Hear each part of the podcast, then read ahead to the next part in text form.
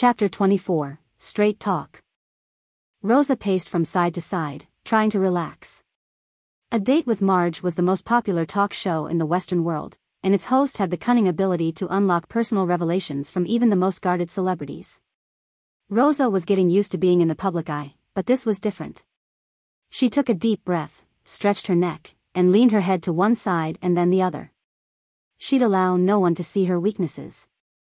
She pulled her shoulders back and inflated her chest adorned with an Olympic gold medal. Then she walked to the stage of the historic Art Nouveau Theatre. Rosa projected the confidence of a lioness on a hunt as over a thousand people stood up to cheer. My darling girl, we're all so happy to finally meet you. What a treat. Marge touched her knees, lowering herself to Rosa's height, and then air kissed her on both sides of her face. Hi. Rosa lifted her chin as she waved at the audience. Congratulations. I understand you are the youngest ever to win the Olympic gold medal at the modern pentathlon. How does it feel? Thanks, Marge. I feel great. I also broke the overall Olympic record. I knocked it out of the park, you guys. Rosa placed her hands on her hips and flashed a big open smile. Marge laughed. You sure did. Have a seat. The host waited for Rosa to sit before she settled on her own couch. So, there are four events and five unique skills fencing, swimming, equestrian show jumping, pistol shooting, and cross country running, right? Marge asked. Yeah. The skills needed by soldiers in old times, Rosa said. And you have to be great at all of them? Sounds exhausting. Marge touched her forehead with the back of her hand dramatically. I sure do. I saw you got some penalties in the riding event. Is that your weakest? Rosa opened her mouth to release the tension in her jaw. No. I mean, my horse wasn't very cooperative, it was a bit wound up by the large crowds. There were plenty of riders making bad mistakes, and their horses carried on. It's a bit of a lottery, isn't it? Marge asked. I did my part. I made it as easy as I could for the horse. I pointed it straight at the fence, at 90 degrees, and on the correct point of takeoff. What else could I have done? Rosa shrugged her shoulders and raised her hands in the air. I think they should replace equestrian with cycling. A bike doesn't have a temper. Yes, dear, I suppose dealing with a living being requires different abilities, doesn't it? They randomly assign the horses to the competitors. Depending on some moody creature sucks. It's the one thing I can't control. And you like to be in control, don't you, love? Marge glanced at the audience, flashing her eyebrows. Don't we all? High performance is all about precision, power, and grit. Rosa closed her fist and raised it toward the audience. Is that why you got into this sport? With all that's happening in the world, it's nice to feel in control of something, isn't it? Rosa crossed her legs, unprepared for Marge's infamous ability to get personal fast. Uh, I never thought about it like that, but you're probably right. There are, um, many things I can't control. Like your parents' divorce? Or your mother's marriage with the infamous Ron Johnson? I'd rather not go there, Rosa snapped, and then she smiled. You're excellent at your job, aren't you, Marge? Marge giggled. Oh, dear, please stop. Really? Do stop. She turned her palms up and waved her fingers together, asking for more compliments. Hmm, where were we? Ah, yes, so the horse was a bit of a diva, but never mind, you still won. Hooray. Yeah, it wasn't catastrophic, he just got 20 penalty points. Rosa said. The horse did? Yes, Rosa said conclusively, ignoring Marge's taunting smile. I had a strong points lead from the fencing and swimming events, so I still went first in the combined event. Marge spoke to the audience. For those of you who don't follow the sport, that's the laser shooting and cross-country running event. Oh, you know what I find terrifying? Marge asked. That I'm not wearing any makeup? Rosa grinned and glanced back at Marge's crew. Aha, who needs makeup when you look like a doll? No, footage of your screeches during the fencing event. I died dead. Sue domineering. Marge said.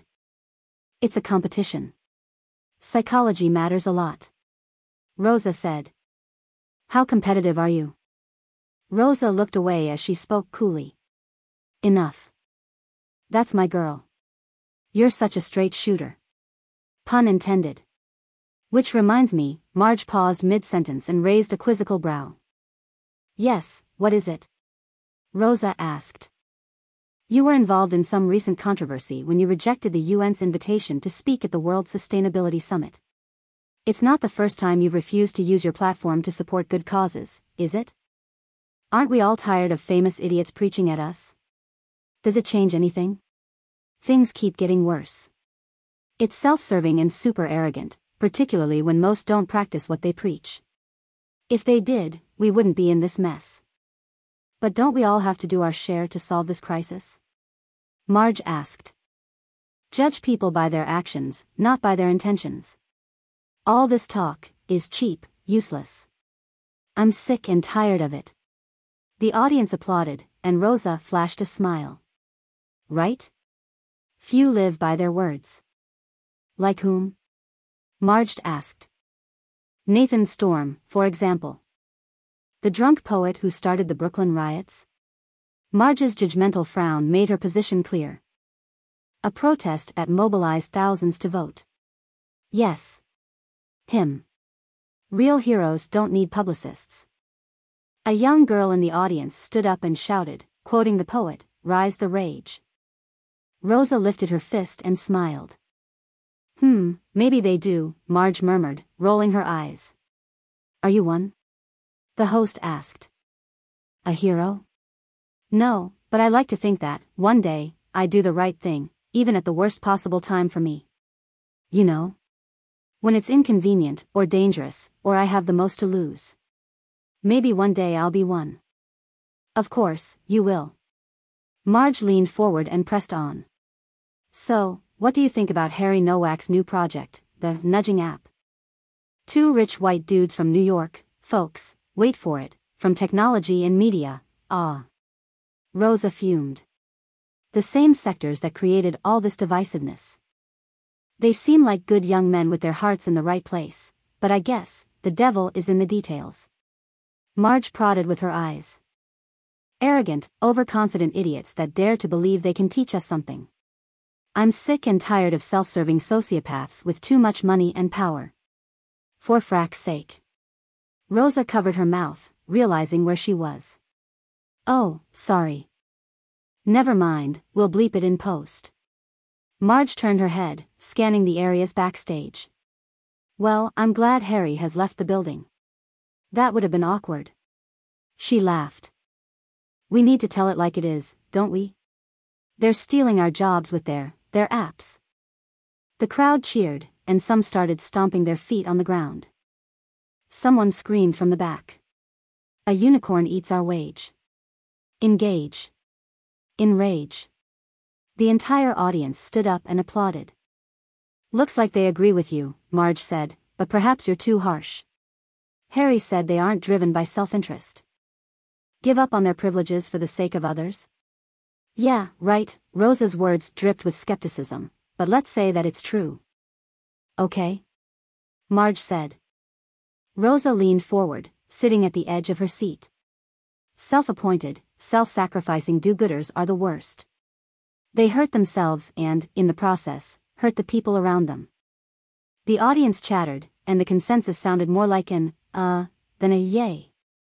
That came out of left field, Marge said, looking puzzled. Looks like you have experienced this firsthand, is that right, darling? Rosa ignored the question. She had no intention of exposing her mother to the world, no matter how angry she was with Anna's weakness. I trust genuine humans, warts and all. People that put themselves first and do what they can for others close to them. That's actual life. But what would the world look like if everybody just fended for themselves? Go outside. That's how it looks like, chaos. I'm confused. You can negotiate with someone if all the cards are on the table, you know? But when everyone bluffs, pretending to be all good, it makes things hard because they aren't. Girl, there's a lot of cynicism in you for someone so passionate. Anger, there's a lot of anger. Rosa laughed. So, what's next for you, dear? Beating my own record, and perhaps looking at other sports. I want to continue to push the limits of what's possible. Mighty Rosa, I enjoy talking to you. Your opinions are thought provoking. Please come back to see us again. Rosa Garcia, everyone. The audience applauded. Thank you, Marge. What a show we had today. Two accomplished young leaders transitioning into adulthood in challenging times. May they succeed where we're failing. Goodbye, my darlings. See you all next week.